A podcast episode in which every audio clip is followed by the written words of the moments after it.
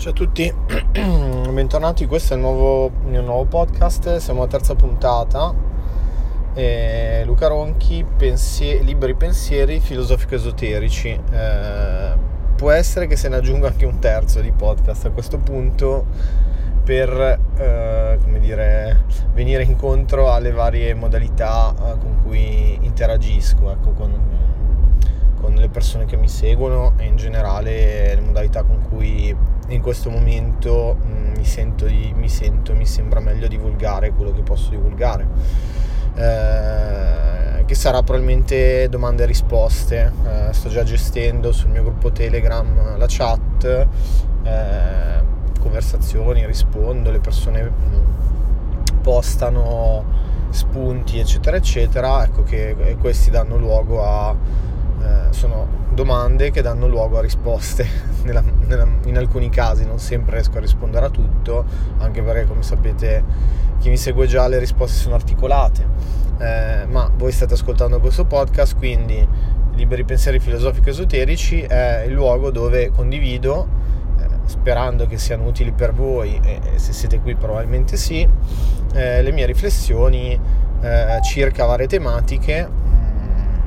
che spaziano, non sono per forza collegate all'esoterismo, ma si collegheranno necessariamente all'esoterismo perché esoterismo in questo caso semplicemente, cioè semplicemente è l'utilizzo di un approccio che vuole andare al di là delle apparenze, delle verità che ci sono state trasmesse e che è ora che mettiamo in dubbio e qui l'esoterismo ci dà anche delle risposte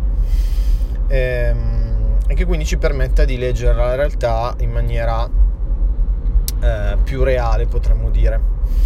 E allora non c'è una soluzione di continuità, laddove invece eh, nel, nel, primo podcast Esoterismo e Conoscenza al Confine seguiamo una, una ben precisa scaletta, potremmo dire, una consecuzio, potremmo dire anche didattico-formativa per certi aspetti, anche se poi la didattica e la formativa la faccio nei miei eventi o anche nelle sessioni individuali del percorso di crescita spirituale, studi esoterici e insomma con i miei studenti, chiamiamoli. E quindi poi se siete interessati anche potete contattarmi per queste cose, chiedermi quando sarà la prossima data di qualche evento oppure le modalità con cui poi possiamo interagire a tu per tu. Uh, bene, allora lo spunto di oggi, la riflessione di oggi è partita da una convergenza di come sempre una serie di ricerche in questo caso e riflessioni sincroniche. Ecco. In questo caso una, la, la, visione di alcune puntate di Dr. House che tutti conoscerete, così vi faccio entrare anche in come nascono queste cose, e la contemporaneo studio di una specifica ricerca che finalmente del 2014 eh, di università canadese eh, che finalmente inizia a proporre un approccio integrato, eh, un approccio mm, eh, come dire che porta finalmente la ricerca a, mm, ad unire mondi apparentemente separati, ovvero eh, per la prima volta, in realtà non è la prima, però per la prima volta in maniera così forte in questa ricerca si unisce il concetto di eh, campo all'idea di campo intelligente. In questo caso la ricerca parla delle influenze del campo elettromagnetico terrestre, sia di origine naturale che eh, artificiale, eh, e dei meccanismi con cui le cellule potrebbero eh, percepirlo e di come ne sono influenzate. Ci sono tante ricerche in questo senso, anche se poco conosciute, ma qui per la prima volta in maniera forte si ehm, cita la parola coscienza. Coscienza, cioè si lega l'idea che questo campo abbia a che fare in qualche modo con la coscienza. Vengono riprese ad esempio le teorie di Penrose, eh, Ameroff, eh, che sono state eh, corroborate in maniera fortissima da una scoperta del 2013 sui microtubuli, visto che Penrose, ora di questo ne parleremo, nel, ne parliamo, ne parleremo nell'altro podcast Esoterismo e Conoscenza del Confine, dove vi spiego fin da subito, quindi se non lo conoscete andate ad ascoltare, il rapporto tra conoscenza e materia. e allora lì mm, così avrete strumenti un po' più forti per capire questa cosa, però mh, mm, qui non seguiamo una continuità e quindi eh, ecco, eh, parlo anche di tematiche che ho già trattato per approfondire o per eh, insomma portare il discorso qui o là. Um, comunque la teoria per farla breve, la teoria di Penrose eh, Perros che ha vinto il premio Nobel l'anno scorso, ma che allo stesso tempo è stato per almeno un ventennio, abbondante anche di più, letteralmente preso in giro da gente che potrebbe illustrargli le scarpe probabilmente a livello proprio accademico eh, quindi immaginatevi i vari soliti debunker da domenica che vanno in tv senza titolo, però dicono agli altri che se non sei scienziato non puoi parlare, oppure se sei scienziato ma dici cose che non piacciono, allora sei diventato matto come Montagnier, come Zichichi, come un'infinità di, di, gente, come lo stesso Perros a cui gli davano del vaso rotto, del crackpot, cioè che suo, la sua testa è esplosa. Peccato che poi ha vinto il premio Nobel, quindi direi che o è esplosa positivamente oppure evidentemente queste persone erano in malafede. Allora lui già da un bel po' di tempo eh, proponeva una teoria della coscienza che volesse spiegare la coscienza non come fenomeno cerebrale per esempio in questa ricerca si spiega come mai eh, la, eh, la, coscienza come fenomeno cerebrale eh, non è una scelta, ma l'idea di eh, coscienza legata esclusivamente a un fenomeno cerebrale, quindi una neurogenesi potremmo dire del pensiero, sia limitato e quindi l'idea che ha, già, ha, iniziato già a prendere piede e che vi dico io corrisponde alle tradizioni esoteriche, basta che andate a cercare eh, sui miei vari canali social le mie conferenze circa la pineale dove vi spiego proprio questa cosa. Eh, io lì la leggo principalmente all'idea delle tradizioni esoteriche portandovi un po' di elementi scientifici, ma il discorso si potrebbe allargare tantissimo. Eh, e quindi oramai anche una una frangia di scienziati che ha la mente un po' più aperta inizia a comprendere come il cervello dovrebbe essere considerato sempre di più un tramite, come una, una radio-televisione per un fenomeno che ha un'origine non cerebrale, eh, una trasduzione di segnale, così come ad esempio un'onda radio viene trasdotta da un meccanismo piezoelettrico di diode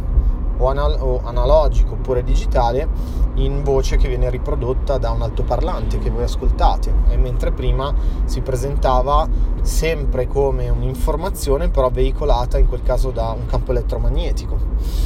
Questa idea è molto importante l'approfondiamo la, il rapporto tra informazione e campo che trasporta l'informazione è fondamentale come conoscenza in generale in tutti gli aspetti della vita in realtà, ma qui non è, non è luogo per, per, approfondire perché stiamo parlando di cose, cose, vicine, ma di altro, stiamo mettendo il focus su altre cose. Eh, per cui mh, mm, l'idea, allora cosa fanno questi scienziati? Spostano la, la, l'origine della coscienza non più da una, come dire,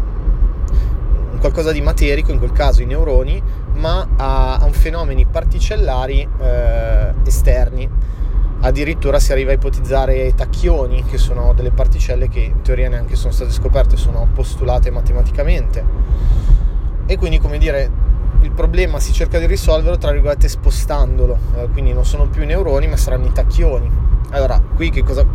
qual è il problema? Che bisogna legare l'idea di coscienza, infatti in questa ricerca lo fanno, legano l'idea di coscienza. E allora si dice che la coscienza si origina o comunque viene veicolata dai tacchioni. Allora, nel momento in cui io postulo che la coscienza ha origine da un campo particellare, quindi da, da, una, da un passaggio particellare di particelle invisibili che sono postulate solo matematicamente, non è solo i tacchioni ma anche altre particelle, dalle fluttuazioni del vuoto quantistico eccetera eccetera, io sto colmando finalmente il ponte e ci si sta arrivando velocemente, sono soddisfatto e contento di questa cosa. Vedete che come il subconscio collettivo produce anche dei fenomeni positivi, anche se noi scegliamo sempre di focalizzarci sull'attualità, sul contingente, eh, anche questo è contingente, però è un contingente che sta andando in una direzione rivoluzionaria. Certo, prima sarà relegata al campo medico-scientifico, ma prima o poi si inizierà, come fa in esoterismo, filosoficamente a ragionare su questi elementi e dire ma quindi la coscienza non è più nel cervello, non ha, non ha più un'origine neurologica, ma un'origine tachionica per esempio. Wow, quindi sto spostando la coscienza fuori dal cranio. Vuol dire che se io come Luca Ronchi ho coscienza, allora eh, la mia coscienza viene dal mondo invisibile, vuol dire che c'è una parte di me invisibile perché se il mio cervello è un trasduttore vuol dire che il mio cervello comanda il corpo, tutto il mio corpo è un trasduttore, quindi allora non è che sono forse come un, av- un avatar, come dicono in Oriente, tale che questo è un abito che la mia coscienza tachionica, invisibile, usa e informa tramite questo, queste, part- queste particelle di campo vedete che qui siamo esattamente idee della New Age, chiamiamola, nella, nella, puntata precedente abbiamo parlato dei problemi della New Age, quindi qui sto parlando delle idee New Age, potremmo dire idee acquariane, che, che vengono prese anche dalla New Age nella maggior parte dei casi banalizzandole, distorcendole. Ma qui si sta andando in discorsi molto importanti, fondamentali anche per, per il nostro futuro come esseri umani, perché capire che per esempio la coscienza sta fuori dal corpo, come dire, po- eh, potrebbe portare a ragionare l'umanità in modo diverso, ad esempio sul concetto di morte, quindi il concetto di me, pensate che sia un concetto lontano, il concetto di morte ci potrebbe portare eh, diversamente a reagire per esempio alla paura da virus, perché viviamo la morte in maniera diversa e quindi forse ciò che, che influisce sulla morte o sulla, sul morire o no in questo caso e quindi ci ricolleghiamo alla medicina e alla cura sono delle cose diverse forse la mia coscienza perché in questa ricerca questo, queste, si sta parlando ricolleghiamoci di emissioni elettromagnetiche che influenzano le nostre cellule e al contempo si sta dicendo che la coscienza ha una sede in un campo di particelle esterno al corpo. Quindi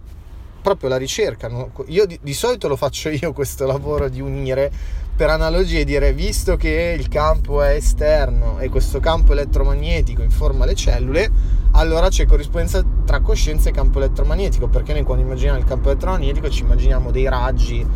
nell'aria, nel cosmo e non ci leghiamo il concetto di coscienza.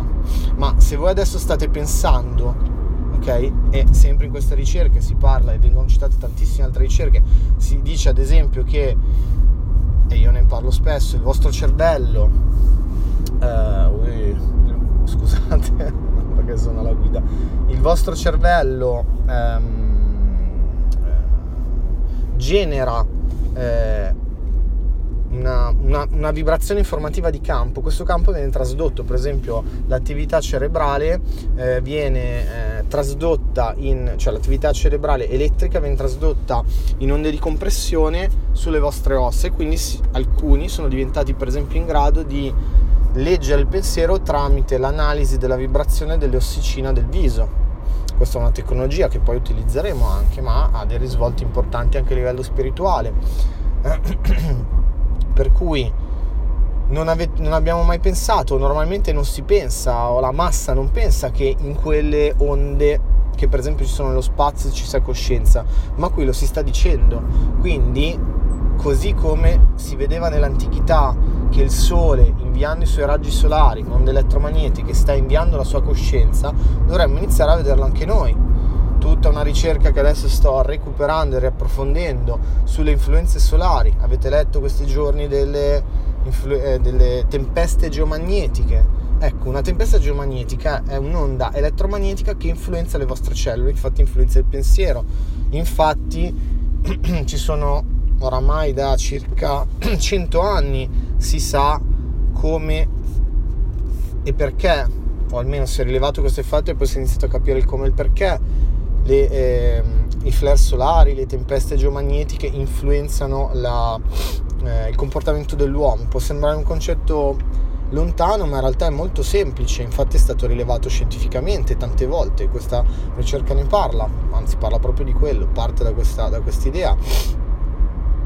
che questi campi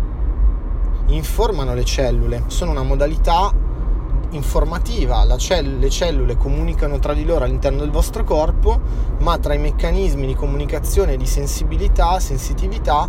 ci sono le onde elettromagnetiche e le onde elettromagnetiche per loro natura non vengono solo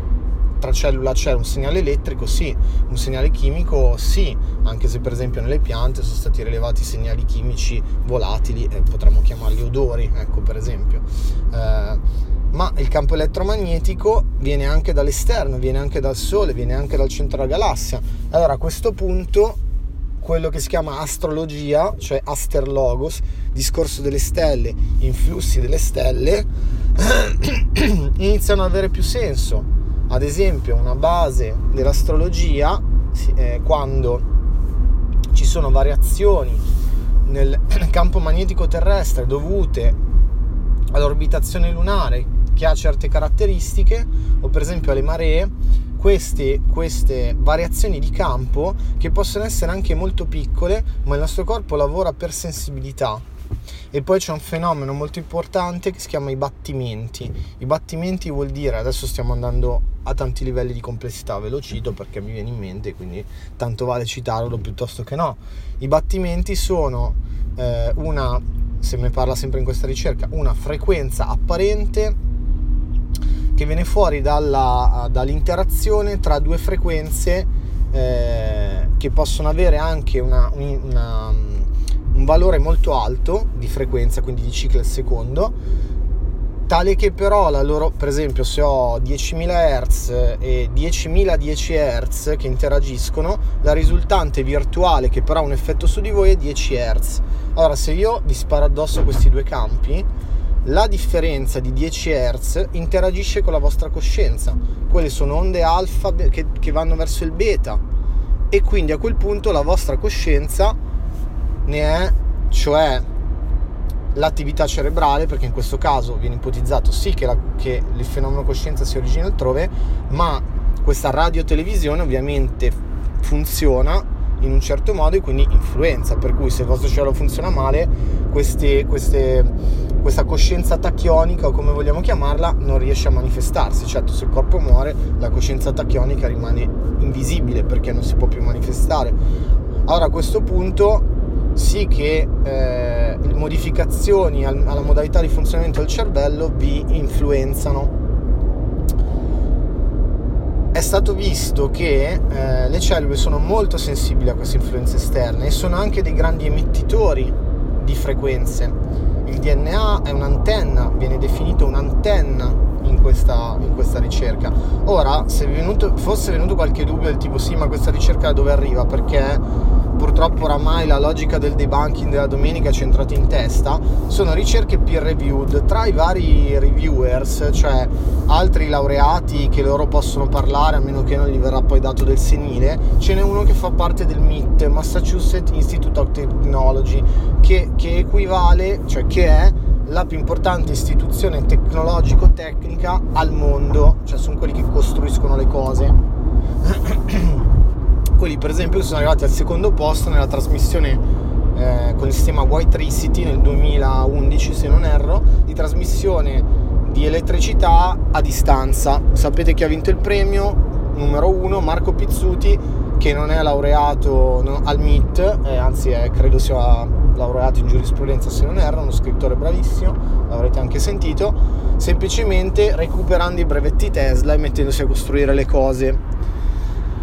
questo per dire che delle volte, ecco, bisogna guardare un po' al passato e Tesla prendeva informazioni dal campo tacchionico est- esterno, da coscienze che lui definiva aliene, potremmo dire, l'ha detto proprio pubblicamente, ma questo è un altro discorso. Poi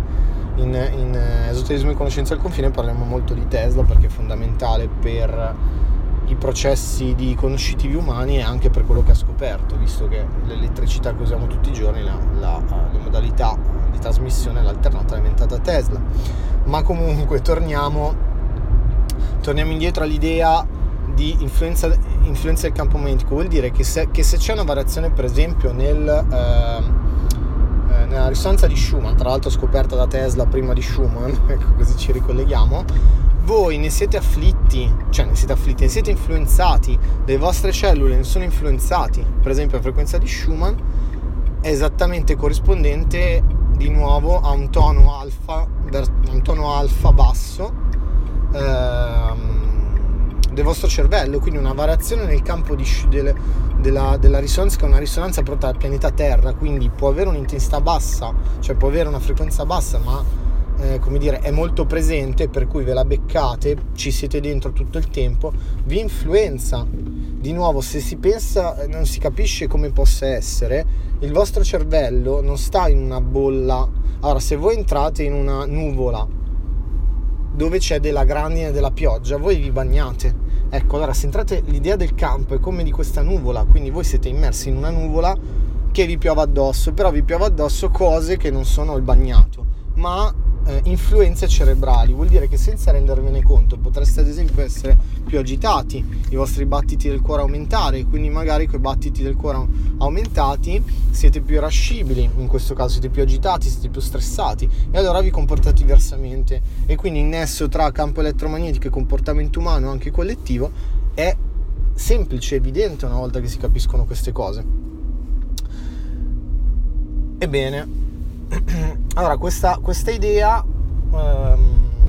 quindi questi influssi questa ricerca parla di questi influssi e aggiunge anche l'idea di coscienza ma prima vi ho citato anche Dr. House allora questa ricerca poi continuano a trattarla perché è troppo importante per essere solo citata così in 20 minuti di vocale soprattutto le idee che porta con sé e tutte le altre ricerche che cita per esempio cita Fritz Albert Pop Gurswitch che, che, sono pionieri in questi campi, che sono per t- stati per tantissimo tempo eh, bistrattati ehm, e che forse è ora che recuperiamo, finalmente entrano nel mondo accademico eh, in maniera preponderante perché le loro ricerche cambieranno il futuro. Comunque, magari non sapete chi sono, no? Vabbè, per esempio Pop è quello che ha scoperto i biofotoni per la prima volta e quindi proprio eh, pacchetti quantistici di campo elettromagnetico che le cellule usano per comunicare, che per esempio vengono emessi dal DNA, eccetera, eccetera, eccetera. Um, quindi vi ho, parla- vi ho, parlato di Dr. House. Eh, questo perché allora, vedendo le serie sulla medicina o comunque che si collegano, poi certo romanzate e tutto, eh, l'approccio che ha la medicina moderna, per esempio, alla um, diagnosi